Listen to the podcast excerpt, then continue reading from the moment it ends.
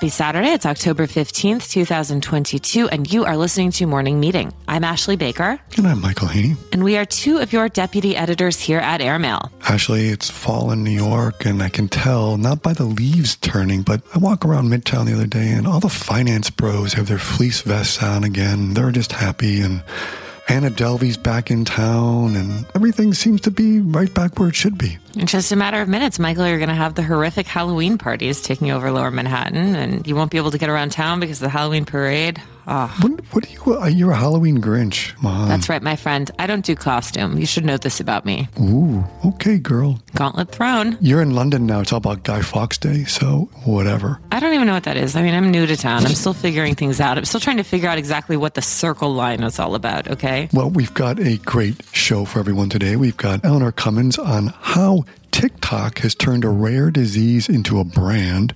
We have Joseph Bullmore here to tell us about a big lawsuit roiling the London art world. And we've got Michael Oreskes on two very revealing books about Trump world. So lots to talk about this week, Ashley. A lot to discuss, Michael. It's been a fairly dramatic week in the news. But first, Michael, the superfluous stuff. We need to talk about the Frieze Art Fair happening here in London. I'm sorry. No, I know you went, so tell us all about it, what you've seen, how you any billionaires loading up their shopping carts with big paintings? Was it a crazy fashion? What did you get there? Well, it's really strange. I used to go to Frieze in New York, and I've been to Frieze in London before. It had been fairly subdued recently. Last year, I wouldn't say it was a ghost town, but it was certainly less populous than now.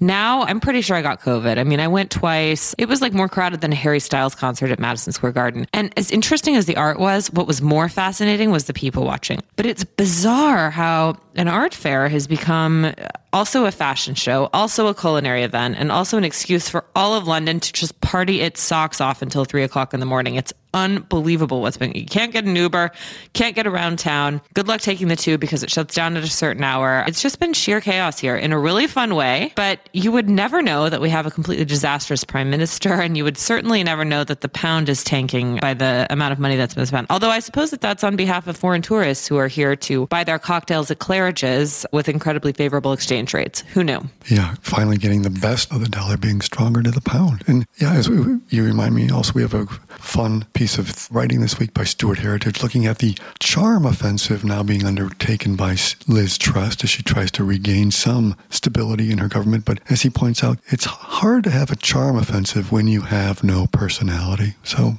take a look at that story. Are we really going to falter for that? I mean, I feel like she's such a flawed character that the personality in many ways seems to be the least of her concerns. Mm. It's Boris is a hard act to follow. Love him or hate him, and Boris, meanwhile, is already on the lecture circuit. He was over here in Colorado this week giving a speech for $150,000. He's already starting to grind that big money machine. So I'm sure he's like, have at it, Liz. I'm going to line my pockets for a while now. Well, as you said, we've got a busy week this week. Where would you like to begin? I hate the fact that this guy is still occupying so much of my headspace, but I think we've got to start with Donald Trump because there are two new books out this week that shed even more light on what a complete disaster, narcissist, and criminal this guy is. Thank goodness we didn't have to read them. We have someone much more skilled to make sense of all of this for us. All right, we've got Michael Oreskes here to talk to us all about the two buzziest books politically speaking, of the moment. The first is called Revenge How Donald Trump Weaponized the U.S. Department of Justice Against His Critics by Michael Cohen. And the second is The Envoy Mastering the Art of Diplomacy with Trump and the World, none other than Gordon Sondland. Wow, what a cast of characters. Welcome, Michael. Indeed. And what a lot of words for titles, too. Whatever happened to like just simple titles? Everyone needs a subtitle now. You've got to explain the thesis of the book. Right, exactly. Well, what's fascinating is, of course, these are two people who are probably best known for testifying against Donald Trump. And therein lies the connection between the two of them and the rub of these stories, because both of them describe how Trump and his circle of sycophants turned on them and really crushed them when it became clear they were no longer part of the Trump following. So, my first question, Michael, you've got Michael Cohen, who is a compromised, unreliable narrator, as they might say in the film world, and he's been down this road before writing books. What makes him so fascinating and why is this book different than his other ones? Well, it's a good question. And, and he is, and by his own admission, is a compromised narrator. But he also has that quality that fits Red Smith's definition of a writer. Red Smith, the great sports columnist, once said that writing was easy. You just open up your vein and let it flow. Well, that's what you get with Michael Cohen. He just effuses his anger, his pain, his upset, and a lot of it doesn't necessarily all fit together. And you don't really know for sure what's his eyewitness account versus what's something he surmises. And one of the real challenges about these books is that what they're trying to describe is the power of Donald Trump to shape events without actually directly getting his fingerprints on them. So that doubles down on the problem of the reliability of them as witnesses. They're describing how things were feeling and seeming to them. And yet neither Sondland nor Cohen necessarily can give you a smoking gun to show that Donald Trump was actually behind many of the misfortunes that befell them. The best example of this actually is Cohen describes quite vividly the way he was released and then thrown back into the Otisville federal prison. And he makes a pretty convincing case that there was some kind of miscarriage there in which the Federal Prison Bureau tried to get him to sign a gag order to keep him from writing the book about Donald Trump. Not this book, but his previous, his original book. And yet he has no proof that Trump himself or even anybody around Trump forced them or ordered them to do this. So he describes vividly what happened to him and warns us all that if that can happen to him, why couldn't it happen to anybody? But he can't actually prove directly that Trump was behind it, even though, of course, all of these people ultimately, they were all federal officials and they all ultimately answered to the president of the United States. And then we've got Gordon Sondland on the other side. Tell us what's most surprising about Sondland's book here? Well, Sondland was a Republican wannabe. He spent years and years, and in many ways, the best part of his book is his description of the years and years he spent trying to become somebody in the Republican Party, basically trying to buy an ambassadorship by giving and raising money. He was a pretty successful hotelier, and so he had a fair amount of money, and he went out raising money for various Republican presidential candidates over the year. And Trump wasn't his kind of candidate, but getting close to a president was his total objective. So he did it and then paid a very high price when he became the U.S. ambassador to the European Union. And in the course of that, somehow got in the middle of Trump's efforts to pressure the Ukrainians into help him finding dirt on Hunter Biden and on Hillary Clinton. And that, as you may recall from the impeachment, is where we all really got introduced to Gordon Sondland when he testified about what he did and didn't know about the things Trump had done to pressure the Ukrainians and to essentially blackmail them and hold for ransom military aid that was supposed to go to Ukraine and that he held back, hoping he could pressure the Ukrainians to help him with his political dirty ops. So Sondland is one of these guys who paints himself as an innocent in all of this, but in fact, it's the dysfunction of our political system that allowed him to buy the ambassadorship that put him in the position to get crosswise with Trump. And that is actually a pretty interesting thing to have a full accounting of. Michael, who's the better writer, Sondland or Cohen? Or their ghostwriters? Well, Sondland at least is gracious enough to thank his ghostwriter. And Cohen did something interesting in this book. I don't know whether he himself or someone else helped him write the book, but he does acknowledge that he actually hired a reporter to help him try to reconstruct some of these episodes and what really happened and why the Justice Department really took such a strong take against him. I'm not sure he fully succeeded in that, but it was an interesting approach to a book to see him actually acknowledge that he had others help him do his reporting. Despite the fact that both of these gentlemen are fairly unreliable narrators, their work still occupies a quasi important place, right, in terms of reporting on this administration and its many crimes and unconventional behaviors. How are we supposed to weigh that with the fact that these two characters are somewhat complicated as well? Right. Well, of course, one point to remember is that their key protagonist, Donald Trump, is somewhat complicated too.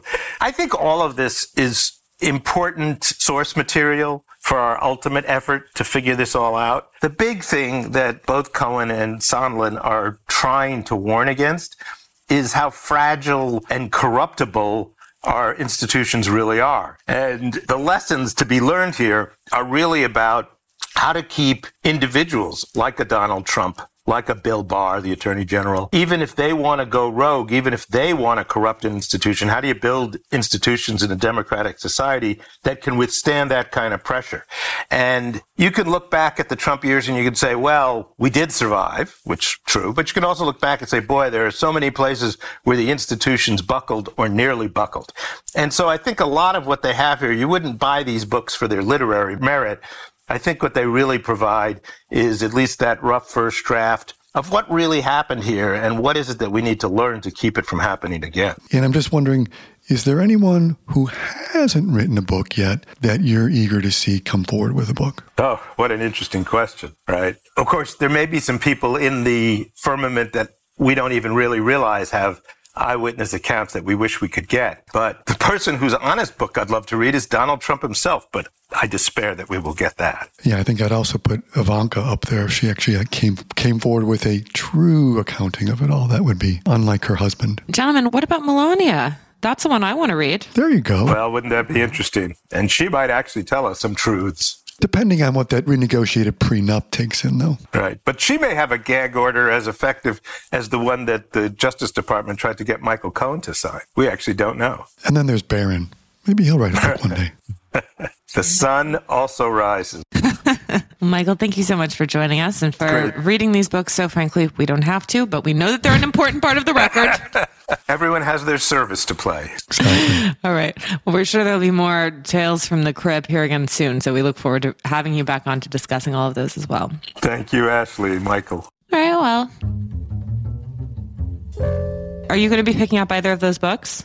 I don't think I will be because I've just had Michael's wonderful distillation of them. But here's Joseph Bullmore. All right, Michael, we've got Joseph Bullmore here. He's going to tell us all about a countess who once drilled a hole in her head to prove a point. She is now suing her art advisor over the quote unquote unprofessional sale of a French painting that cost her $9 million in profit. Welcome, Joe. Hello, guys. It's um, a bit of a crazy story, and not least because it features the Countess of Wemyss and March, who is one of the most, or possibly the most, eccentric aristocrat in all the kind of gentry, best known for, as you say, drilling a hole in her own forehead to somehow prove LSD and psychedelics were good for your mental health. We'll probably get back to that, I think. But the story doesn't focus on that so much as a painting that she sold in 2014 under the advice of her art advisor called Simon Dickinson. And then six months later, it was sold for six million pounds more than that to someone else when they discovered unbeknownst to them, the autograph of the painter, a French master called Chardin, after a very light clean. So she's saying that he she was duped out of what could be more money because this painting was not done by his studio or his students. In fact, it was done by the master himself. Hence the lawsuit. And yeah, it's getting pretty spicy from what I can tell. Now, Joe, this strikes me as a fairly frivolous lawsuit, although perhaps I'm wrong, because I mean, the art market is so shambolic anyway. Like, who's to say? This is the nature of the industry. Something's worth nothing today and a lot tomorrow. Now, but is this more of a fraud issue because the origin of the painting is being contested, or is this more they're mad at the guy and trying to get money from him? I think it's probably a bit of both. I think they would have sold this painting in the first place for all the reasons that aristocrats tend to sell paintings, which is they're running out of ready cash and there's a big hole in the roof. So they need to do something. But in this case, it's kind of an interesting, I don't know, parable of, of how the art market works because the most high profile thing like this was the Salvator Mundi, which everyone thought was a worthless copy for years and years and years and had a pretty undistinguished history. And then come the right amount of money in a Saudi buyer and Christie's auction house, suddenly it's being revealed actually as a Leonardo. There could be something similar going on with this, that a painting that's done by Chardin, who's not that famous, but he's a well-known French master. They thought it was done by students. And then lo and behold, suddenly, now that a, a French billionaire wants to buy it, the experts discover that actually this was Chardin himself. So yeah, I think it's kind of, it is indicative of, of how the art market works that sometimes the game is rigged against you and you can't win either way if I reckon if they hadn't sold it originally, it still wouldn't have been discovered as the master Chardin work that it is. But it all gets very complicated, as you can tell. It's hard to know who's to blame, really. Do you think that the Countess has any hope of reclaiming this money? I don't know. It's one of these things where it's kind of taking one expert's word instead of another. But it's especially difficult when you're in the art market and so much is kind of up to interpretation and opinion And I don't know. A lot of these conversations happened a long time ago, 1992, when the original kind of appraisal took place. So there's a lot of recollections varying, to use the royal family's favorite phrase. This is one of those things, that, as Ashley said about the Frieze and everything, there's a lot of money at stake. And then you've got some people who want to make more money and are not happy with how their investment was or was not handled. Definitely. And London in particular right now, obviously it's Frieze week at the moment, but in general, there's the last kind of 20 years, there's been an influx of lots of interesting, shall we say, foreign money. And naturally, art is the asset to which they flock. So the waters get muddied even more as there's even bigger players with even more dubious backgrounds trying to hide wealth via assets. So the value of a painting can go all over the shop based on which expert is asked and who's in the pay of who and who's kind of pulling the strings. It's a murky, murky place. And this is just another case, I think, in that murky, murky pond. But Joe, before we go, I just want to go back to just a little tidbit about taking an electric drill to your skull and her home, which was then used to be known as Beckley Park, is now known for as Brain Blood Hall. Can you just explain? I mean, and by the way, did this affect her thinking about how to how to look at these paintings? I wouldn't like to say there could be something going on. She is, by all accounts, a lovely lady, but a very eccentric lady, the Countess of Wemyss and March. But yeah, and she was a, as many aristocrats were in the 60s, she was very colourful and experimental, especially with psychedelics like LSD. And she has been the kind of foremost campaigner in using psychedelics in mental health treatment, which used to be a really fringe idea, but now is becoming more and more mainstream. But she took it to its extreme in 1970 when she positioned herself in front of a camera and got an electric drill and drilled into the top of her forehead, all because her theory is that the way blood interacts with your brain is key to understanding how psychedelics work. So she was trying to get at the kind of various humors, to use a medieval term, of her brain. And she still is campaigning that this could well be. It's called trepanning, and it's a kind of medieval practice. She's still campaigning for this to become a commonplace thing on the NHS for people with mental health issues. So, although some of her research has definitely got some credibility, this one I think we'll have to take with a pinch of salt. Thanks, guys. Lovely to speak as always. Good to see you, Joe. Take care. Thank you, Joe. Great to see you. Always love having Joe on. What a funny beat he covers for us. Rich people behaving crazily. Yes, indeed. Okay, so now why don't we move over to a another intriguing. I mean, it's not quite as insane as the blood brain barrier that we just discussed, but there's another bizarre health trend. It turns out having Hashimoto's disease is one of the trendiest things that millennials can do these days. And we've got Eleanor Cummins here to tell us all about what's happening on TikTok with regards to a thyroid disorder known as Hashimoto's. Eleanor is a freelance science journalist whose work has been published in Wired, the New York Times, and National Geographic. And this is her first story for Airmail, and boy, is it a doozy. Welcome, Eleanor. Okay, Eleanor, first of all, what is Hashimoto's? Yes, Hashimoto's is an autoimmune condition. It's called autoimmune thyroiditis as well. And the idea is that the body starts to attack itself. And in this case, that attack takes place in the thyroid gland, which is really important for a lot of basic bodily functions, including like metabolism. Okay, so we've got that out of the way. But now tell us how it's gone from a lesser known thyroid disorder to, thanks to TikTok videos, a hot disease that's almost its own brand that celebrities and other people want to believe they have. How did we get here? I think that's something that is a really interesting sort of case, right? I think that diseases trend somewhat frequently. We've seen a lot of conversation about things like chronic Lyme or other sort of mystery ailments. What's interesting about Hashimoto's is that it is fairly common. One in 20 Americans will develop the disorder in their lifetimes. What we're seeing though is this sort of explosion of, I mean, like 300 million views on TikTok videos about the disorder.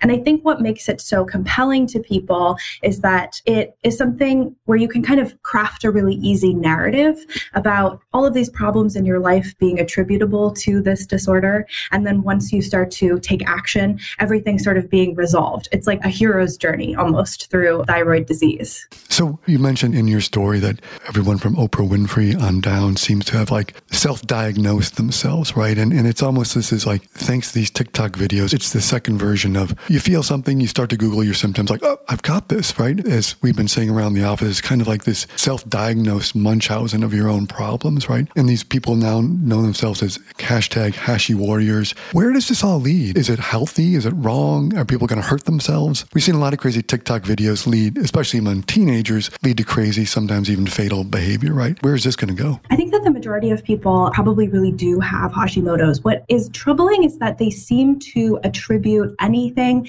that is sort of uncomfortable or challenging in their life to the disease. So, because Hashimoto's affects the thyroid and that has these downstream consequences for the metabolism, one of the big sort of side effects is weight gain. And so, what you'll see is people who have Hashimoto's get a diagnosis and then get treatment, which is replacing sort of the thyroid gland's function with an artificial thyroid. And then they still say nothing is fixed. So then they start to engage in these sort of alternative medical therapies, right? Where specialized diets that sort of ping around the internet, strange sort of exercise routines that are allegedly going to fix Hashimoto's problems specifically. And I think it is possible too that a lot of these people are just spending tons of time and money and energy trying to get doctors to up their dose or sort of change the approach. When in reality, I think a lot of physicians would say these things aren't related. You replace the thyroid gland and then you move forward the best you can. Eleanor, I mean, I find this trend so I don't know if confusing is the right word. Why do you think so many people are looking to TikTok and social media for answers? Is this symptomatic of a more widespread distrust of the medical system and of science, or this sort of crowdsourcing medical opinion? How do you explain it as someone who's been covering science for so long? I think that there are a few factors here. One is obviously that in the US, with our insurance based in sort of employer based care, a lot of people don't have access to good in person doctors who can take their particular case seriously and look at all of the factors that are unique to them. So I think that sort of pivots people to these sort of social media spaces where the problem is that you're actually not really talking about your own condition, right? You're talking about like other people's impressions of themselves. And it's kind of like a funhouse mirror of any sort of disease because that advice is not specific to you. It's, it has to be very generalized, right? To reach an audience of people who have Hashimoto's and probably people who don't, but who identify with some of these sort of amorphous symptoms like weight gain, brain fog, and so on. So I think that really a lot of this does come down to money. And then I think in particular, like many autoimmune disorders, Hashimoto's disproportionately affects women. And I think that there's a well established bias in the medical system against women. They have not been studied rigorously. Most of the sort of default research takes place on everything from male mice to male humans. And this also plays out sort of in these clinical settings where women are, I think, very easily dismissed as hysterical when their symptoms don't resolve when the sort of standard of care has been offered. It's like we gave you these Synthroid sort of medications, everything should be okay. Why are you still complaining? And so if your doctor isn't going to have that conversation with you, certainly millions of people on TikTok will. All right. So we know that Hashimoto's is the trend of the moment, but what are you looking out for next? What do you think is going to become the next Hashimoto's? Oh, that's a great question. I feel like anything is a viable candidate if Hashimoto's is. Like I said, I was so surprised that this became a trend because it's something that we've known about for over 100 years. There is a treatment. There are also ways to diagnose this fairly clearly with a blood test. Like there's nothing mysterious about it. So the fact that Hashimoto's is, is sort of up for this kind of dramatization and sort of internetification makes me think that truly anything is up for this kind of treatment. I feel like this story kind of broke my brain a little bit, and I don't know that I have any ability to prognosticate anymore. Well, Eleanor, no doubt you will be keeping an eye out and looking at TikTok for us and reporting back with all the latest health fads or illness fads. What are we supposed to call these anyway? Yeah, I think illness fad is totally the right thing because it's sort of different than like disease, right? Like there's sort of the medical classification, but it's really the illness experience that I think is up for debate and sort of the fuel to this fire. So yeah, I feel like illness sort of trend or fad is a good one. The hypochondriasis is real, especially too when you're like flipping through potentially hundreds of TikTok videos in a setting. One of the things I thought was so interesting about the sort of Hashimoto's videos is that they really do emphasize the general aspects of the disease. So things that we've all experienced, like fatigue, unexpected or unexplained weight gain, right? And those are kind of the way that they pull you in. So anyone identifies with those, and then they're suddenly like being sort of rabbit holed into this Hashimoto's diagnosis. And potentially, if they take it seriously enough, either following sort of sham kind of cures for the disorder or really spending tons of times in a doctor's office trying to figure out if this is legit. Eleanor, thank you so much for joining us and for your fabulous story. Thank you. Thank you. Great to see you. Thank you for making time.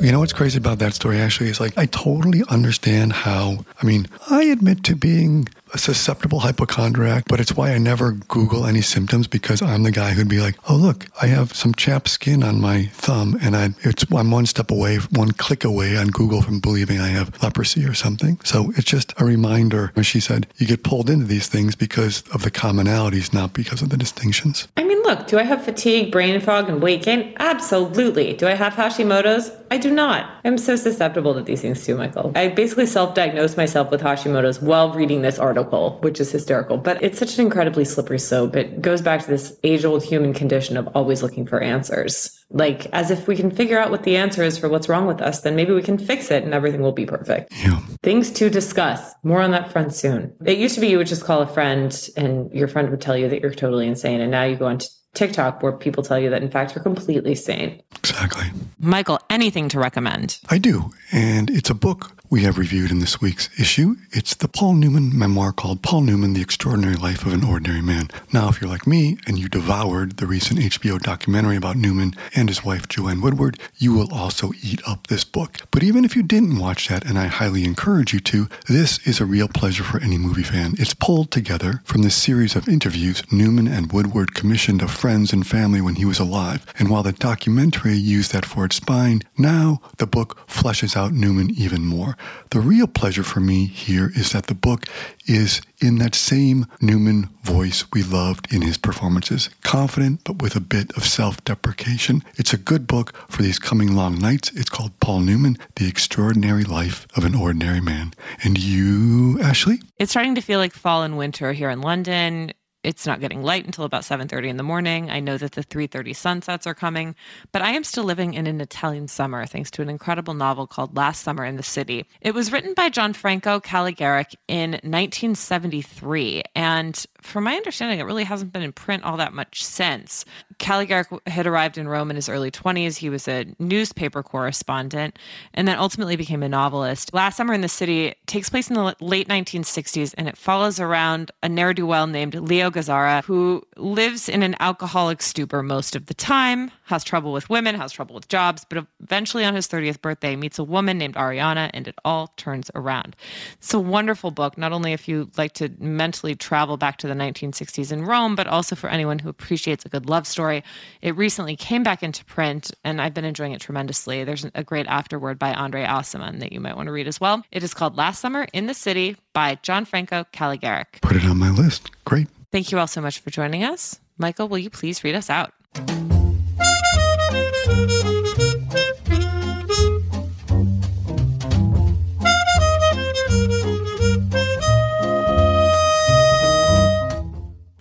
Morning Meeting is produced by Airplay Productions and edited by Jesse Cannon. Our co-editors are Graydon Carter and Alexander Stanley. Our chief operating officer is Bill Keenan, and our deputy editors are Ashley Baker, Chris Garrett, Nathan King, and Julie Vitale. Our CMO is Emily Davis, and our music supervisor is Randall Poster. Our theme music is The Cute Monster by the Buddy Collette Quintet. A new edition of Airmail is published every Saturday, so please subscribe and enjoy all of our stories on airmail.news, which we update every day. You can also find us on Twitter and Instagram at Airmail Weekly. We'll be back here next Saturday with another edition of morning meeting. In the meantime, be sure to subscribe at Spotify or Apple Music. Most of all, thank you again for joining us.